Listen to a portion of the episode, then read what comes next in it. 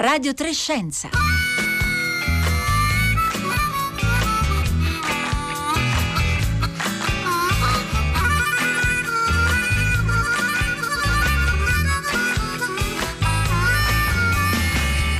Buongiorno da Marco Motta, benvenuti e benvenute a una nuova puntata di Radio Trescenza.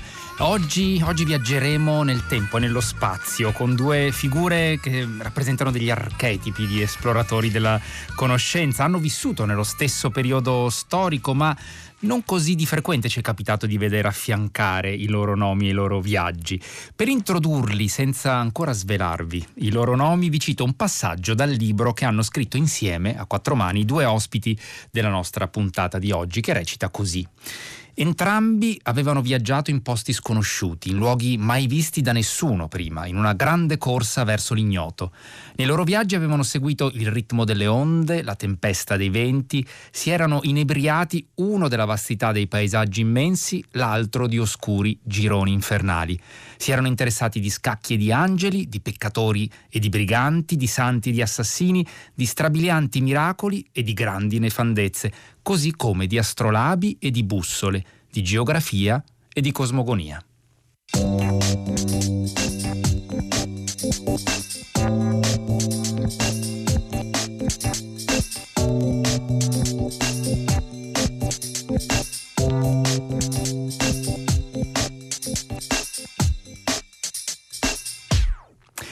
Angeli e gironi infernali svelano facilmente l'identità del primo protagonista di questo viaggio parallelo, che naturalmente è Dante Alighieri, di cui stiamo celebrando in questi mesi 700 anni dalla morte, avvenuta a Ravenna nella notte tra il 13 e il 14 settembre 1321. Tre anni dopo, nel 1324, morirà Marco Polo, che nel 1271, all'età di 17 anni, mentre Dante era solo un bimbo di 6 anni, era partito insieme al padre e allo zio per un lungo viaggio che lo porterà ad esplorare il Katai, quello che allora si chiamava il Katai, la Cina di oggi, a diventare una sorta di trade union eh, davvero simbolico tra l'Europa e il continente asiatico. Beh, questi due viaggi, quello interiore e poetico di Dante e naturalmente della Divina Commedia e quello di esplorazione geografica e culturale di Marco Polo e del Milione sono intrecciati in un libro che si intitola Tra cielo e terra, in viaggio con Dante Alighieri e Marco Polo, pubblicato di recente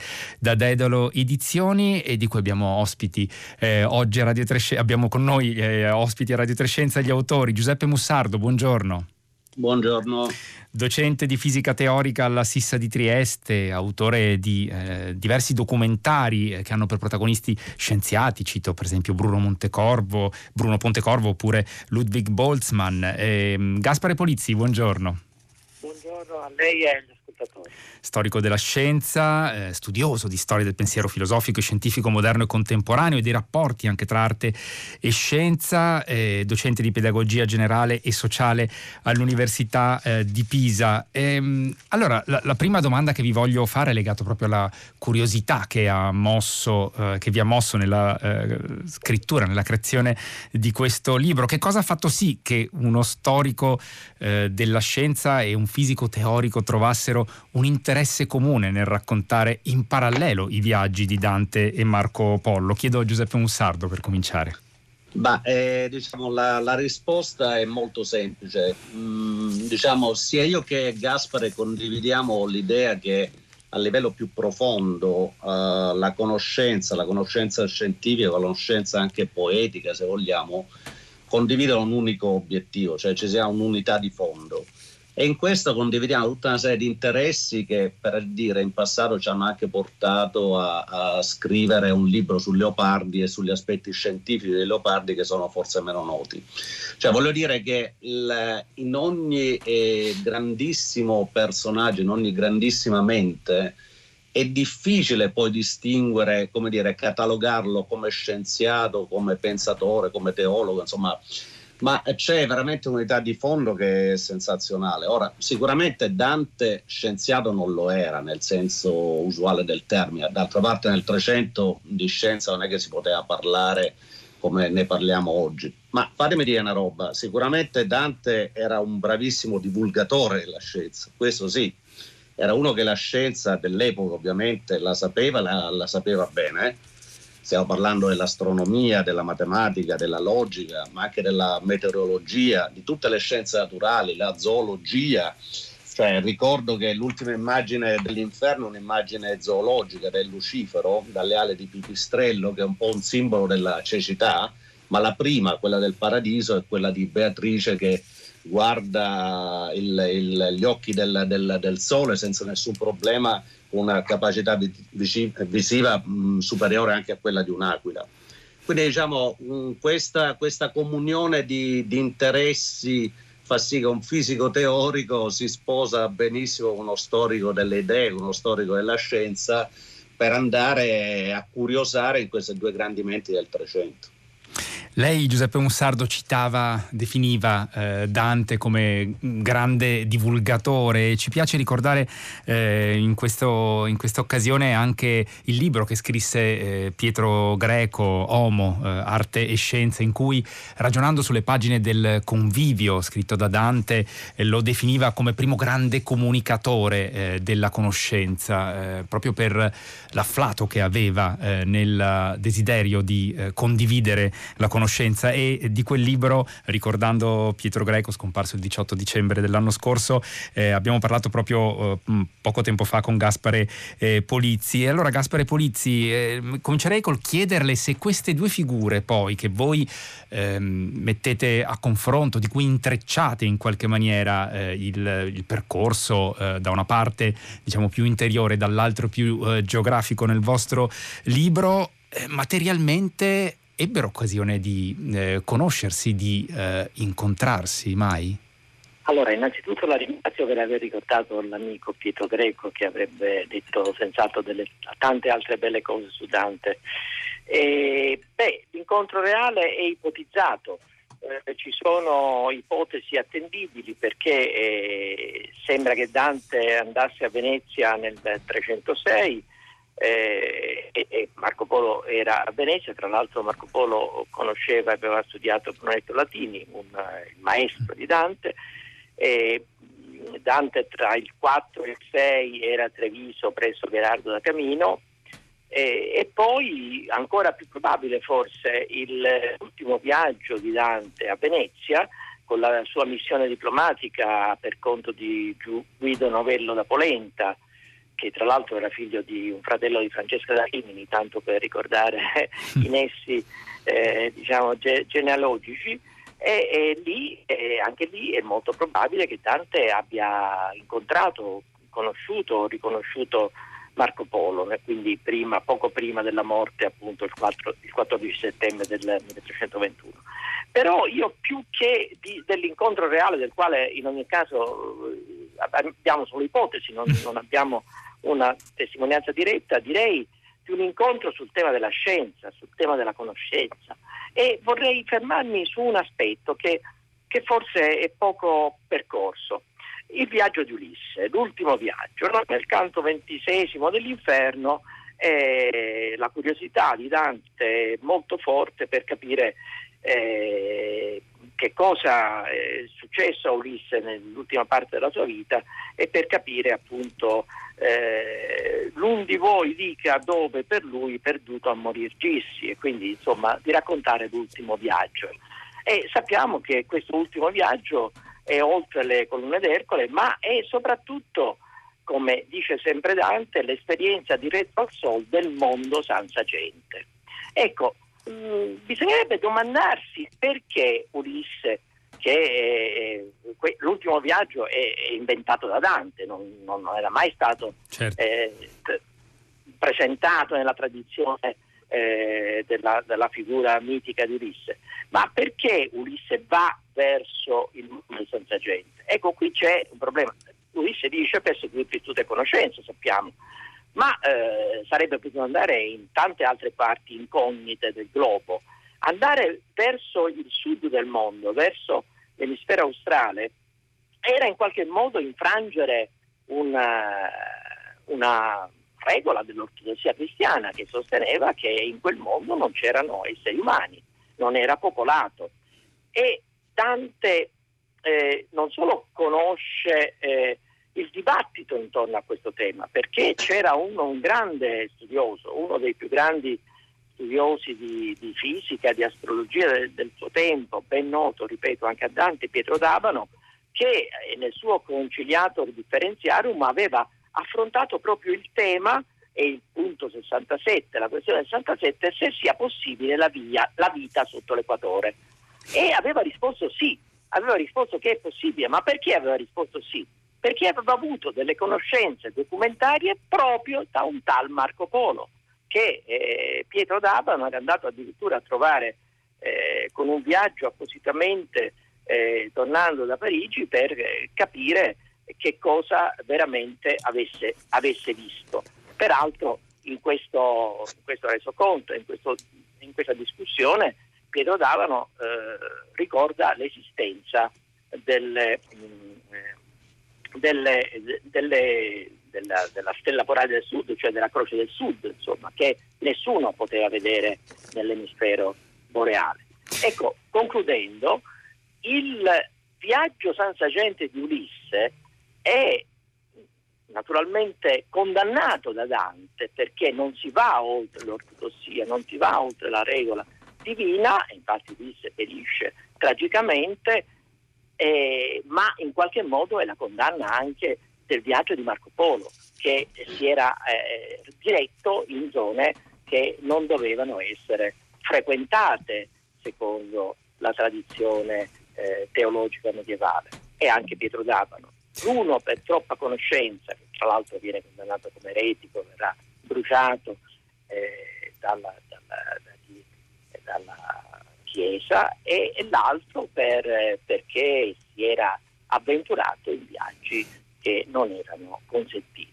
Ecco, forse lì ha incontrato Marco Polo la sfrontatezza diciamo, della, della conoscenza, del, del coraggio del, dell'esplorazione, di affrontare eh, l'ignoto eh, che ci racconta eh, davvero questo eh, incrocio tra il eh, racconto di, ehm, eh, della Divina Commedia di Dante e il resoconto dell'esplorazione compiuta da Marco Polo. tra poco torneremo anche su alcuni aspetti che ehm, Gaspare Polizzi anticipava, per esempio appunto l'impatto l'impatto, l'influenza, le conseguenze che eh, per, per, le esplorazioni geografiche eh, successive poi eh, ebbe mh, l'opera e il resoconto di eh, Marco Polo. Però Vorrei tornare, visto che Giuseppe Mussardo prima menzionava la difficoltà eh, di eh, catalogare no? eh, figure, eh, menti, eh, persone così, di carattere così straordinario, il tentativo che voi comunque fate all'inizio, Giuseppe Mussardo, di in qualche maniera definire il profilo, la portata di queste menti, perché voi fate una distinzione tra genio ordinario e stregone.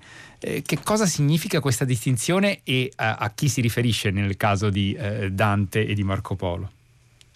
Ma gli scienziati amano, amano catalogare, diciamo, amano mettere eh, in gerarchia varie, varie qualità questo è sicuro, per esempio Landau era uno che amava fare questo tipo di classificazione. Grande fisico russo. Mm. Esatto. Allora, il, uh, un altro grande eh, scienziato del, uh, dell'Europa dell'Est, Mark Katz, che è stato un grandissimo probabilista, nella sua autobiografia si avventurò un po' in questa distinzione tra geni ordinari e stregoni però faceva dei paragoni di altissimo livello, cioè per, eh, per, lui il genio ordinario era Hans Bethe, che è quello che ha fatto la bomba atomica per intenderci, mentre lo stregone era Richard Feynman, che è grande, anche figura molto nota al grande pubblico per tutta una serie di libri divulgativi. Ora, qual è la differenza? La differenza è che il genio ordinario, quando uno lo vede, dice cavolo, vorrei essere come lui se solo mi impegnassi un po' di più, cioè non, non sorprende quello che fa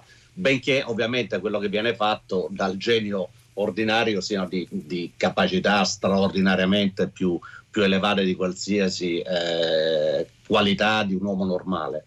Ma lo stregone ha di più che crea completamente un mondo, crea un mondo tutto suo, cioè non è che vuole capire il mondo, lo vuole ricreare.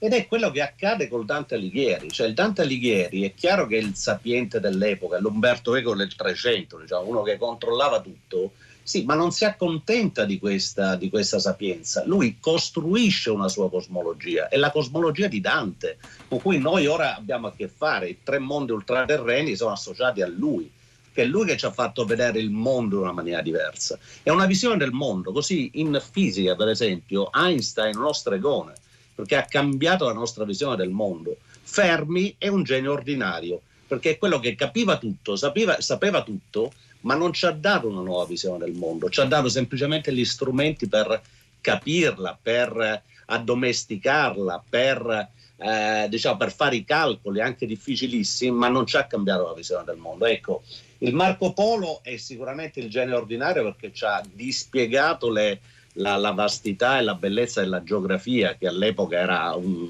un sapere relegato al massimo al Mediterraneo, ce l'ha aperta ha fatto questo viaggio straordinario. Ci ha aperto gli orizzonti in qualche maniera. Esatto, ma ognuno leggendo dice cavolo, se avessi avuto anch'io il cammello sarei andato anch'io di là, cosa ovviamente che non è vera però il, il, Dante, il Marco Polo hanno questo di, di diverso. Il, il, Dante, il, Dante, Alighieri ci ha dato una visione del mondo sconvolgente, eh, il Marco Polo dato una visione del mondo altrettanto sconvolgente ma ordinaria.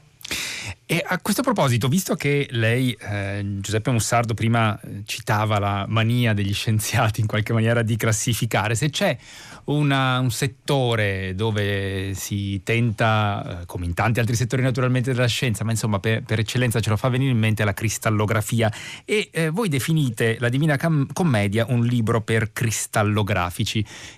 Che, che vuol dire? Ma allora, nella, nella, matematica, la matematica è il linguaggio della scienza, ovviamente, è quella che ci aiuta a capire tutto. C'è una branca uh, nobilissima associata parentesi a una figura molto romantica è stata Evariste Garois, un uh, matematico morto in duello per amore nell'Ottocento, cioè il massimo del romanticismo. Beh, il Galois ci ha fatto capire che la bellezza in natura delle leggi, delle leggi matematiche che sono nient'altro che una generalizzazione della bellezza che noi associamo ai cristalli. Il cristallo cos'è? È uno, un insieme di facce in cui la luce arrivando e colpendo le facce si disintegra, inizia a rimbalzare da una faccia e dall'altra, inizia a uscire da angolazioni diverse, facendoci vedere veramente un po' anche la bellezza della struttura atomica che c'è sotto. Cioè un diamante tanto più bello quanto più è sfaccettato, perché ci dà questa enorme luminosità e, questa, e questo rimbalzo di luce. Beh, la Divina Commedia da questo punto di vista è straordinaria perché ha tutta una serie di riflessi interni, tutta una serie di coerenze interne, quasi a livello matematico. Ovviamente questa è un'analogia, una metafora, diciamo, ma che in ogni caso ci rimanda una luce che è altamente non banale, cioè penetra da, da un certo angolo ma rispunta da un altro cioè un, un protagonista del, dell'inferno riappare sotto altre eh, forme, sotto altre voci nel paradiso. Cioè dico tutto questo perché nessuno mi leverà dalla testa che la Divina Commedia è stata concepita, come si dice in, in inglese, at once, in un colpo solo. Poi ci ha messo vent'anni a scriverla, ma la concezione era la visione una, in qualche modo. Esatto era veramente un grande cristallo in cui Dante sapeva esattamente come far rimbalzare le varie voci all'interno di quest'opera straordinaria è affascinante questa immagine che ci ha eh, restituito eh, Giuseppe Mussardo. E insomma il libro di cui stiamo parlando Tra cielo e terra in viaggio con Dante Alighieri e Marco Polo pubblicato da Edizioni eh, Dedole frutto del lavoro congiunto di Giuseppe Mussardo e Gaspare eh, Polizie è ricco di moltissime suggestioni, ricostruisce eh, naturalmente anche la, la, la genesi delle, delle, delle, due rispettive opere maggiori, insomma naturalmente la Divina Commedia e il Milione di Marco Polo, ma eh, racconta anche il contesto e il retroterra eh, culturale e storico delle due città a cui appartenevano i, i, due protagonisti di questi viaggi, cioè la Firenze di Dante Alighieri e la Venezia di Marco Polo.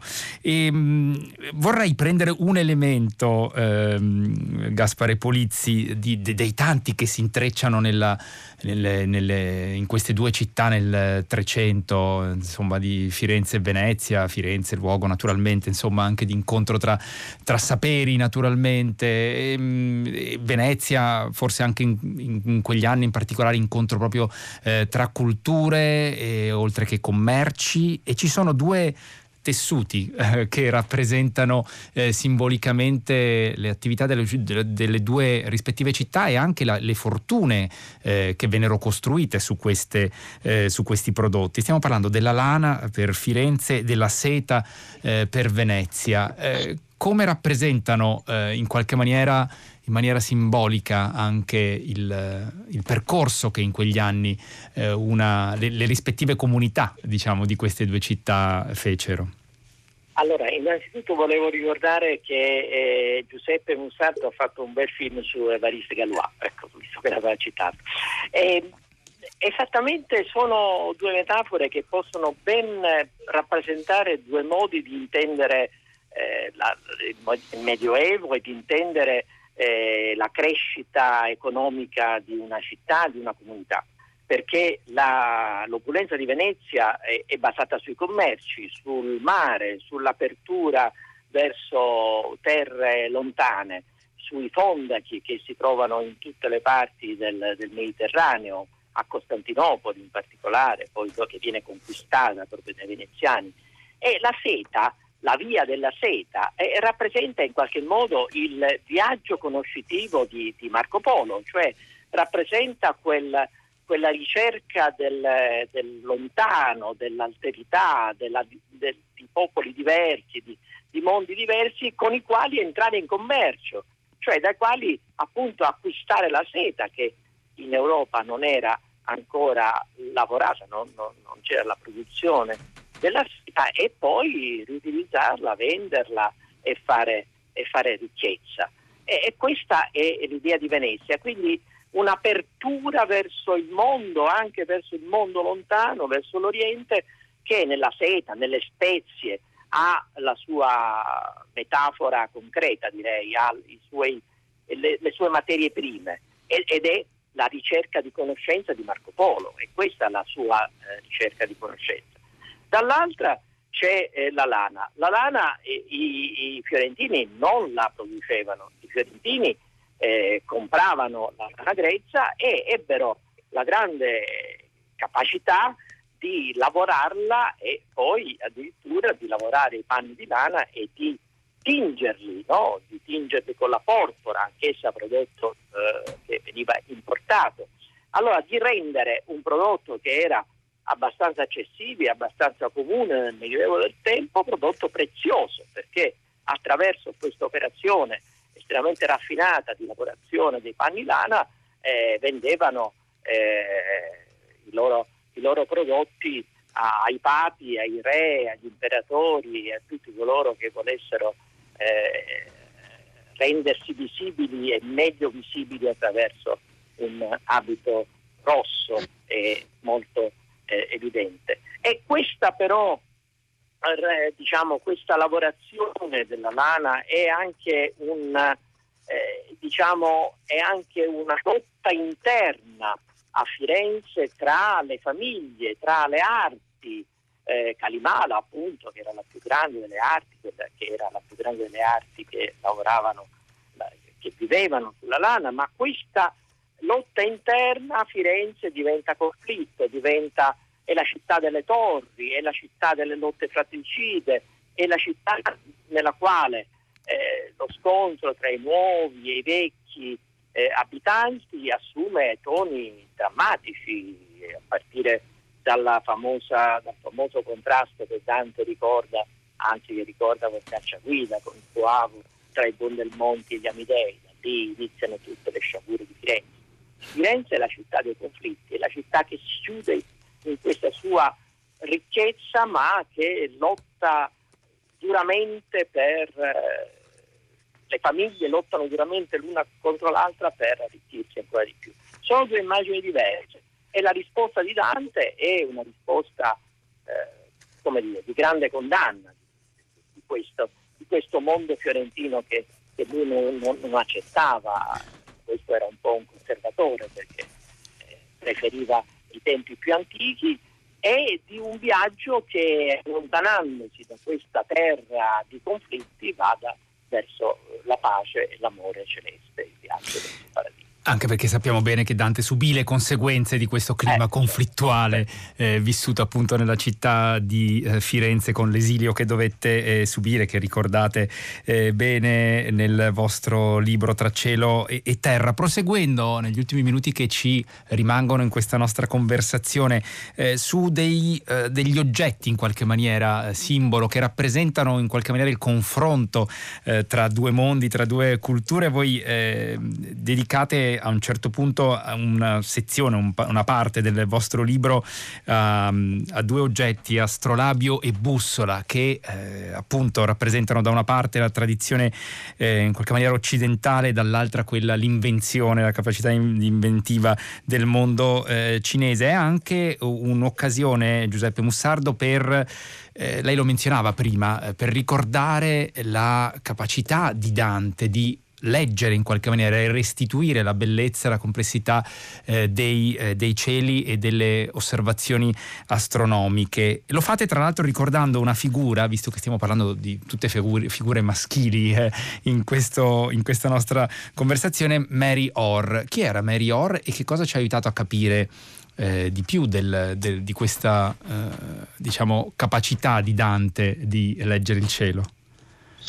Sì, grazie alla domanda. Sì, effettivamente diciamo, abbiamo parlato poco, ma di figure femminili ne è piena la Divina Commedia e figure bellissime ovviamente, e così come anche il milione, con una visione della donna estremamente moderna. Comunque la, la, la, scienziata che menziona è particolarmente interessante, è una di quelle figure oscure della scienza, cioè non penso che sia nota a molti, ma è una figura chiave, cioè una figura simbolica, cioè una, una figura che ci dà modo di, di, avere uno spaccato affascinante sia sul mondo coloniale inglese all'inizio del Novecento, ma anche sull'atmosfera e i circoli scientifici dell'epoca, prima un po' della rivoluzione di Einstein. Allora, lei era una, una, donna, una ragazza cresciuta al sud dell'Inghilterra che aveva due grandi passioni, Dante e l'astronomia e riuscì a coniugarle in una maniera ammirabile. Lei sposò un astronomo che fu nominato eh, capo di un osservatorio sulle colline del sud dell'India eh, e quindi si trasferì col marito su queste, su queste dolci colline al sud dell'India e cominciò a fare la sua ricerca sia sulle macchie solari sia anche sulle eclissi, insomma su vari fenomeni ma a quel punto gli venne la curiosità di andare a vedere il suo amato Dante quanto ci aveva preso col cielo. E qua è cominciato ad accumulare tutta una serie di dati, di, insomma, a mettere a punto tutta una serie di, eh, come dire, di informazioni, tenendo presente che non aveva molti testi a disposizione, quindi anche questo fa parte della bellezza, della bellezza di questo libro. Ma per concludere, che benché le cose, ovviamente l'astronomia dell'epoca, agli occhi di oggi è strampalata, e infatti l'astrolabio, che è un, uno strumento che funziona benissimo, ma su una teoria strampalata, è un po' il simbolo del 300. Cioè la visione tolemaica sostanzialmente, esatto, pre-copernicana. Funzionava, eh? cioè, funzionava perfettamente.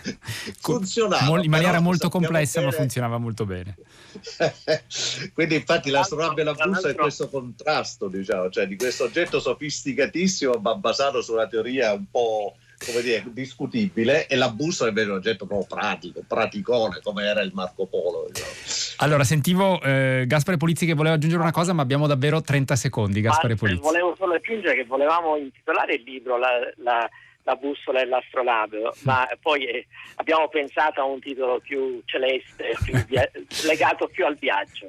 Eh, però era il titolo iniziale, quello dell'astrolabio e la bussola. Sarebbe stato un titolo molto bello anche quello, così come è in realtà Tra cielo e terra, in viaggio con Dante Alighieri e Marco Polo, pubblicato da Edizioni eh, Dedalo, il costo è 17 euro. L'hanno scritto appunto Giuseppe Mussardo e Gaspare Polizzi, eh, che lo ricordiamo sono rispettivamente docente di fisica teorica alla Sissa di Trieste e Gaspare Polizzi, storico della scienza e docente all'Università eh, di Pisa. Li ringrazio molto per essere stati eh, con noi in questa puntata agostana di Radio Trescenza che eh, si chiude qui lo ricordo come sempre Radio Trescenza è un programma ideato da Rossella Panarese insieme a me Marco Motta vi salutano Giovanna Insardi alla parte tecnica, Francesca Boninconti, Paolo Conte e Roberta Fulci. Adesso arriva il concerto del mattino. Buona giornata a tutti all'ascolto di Radio 3.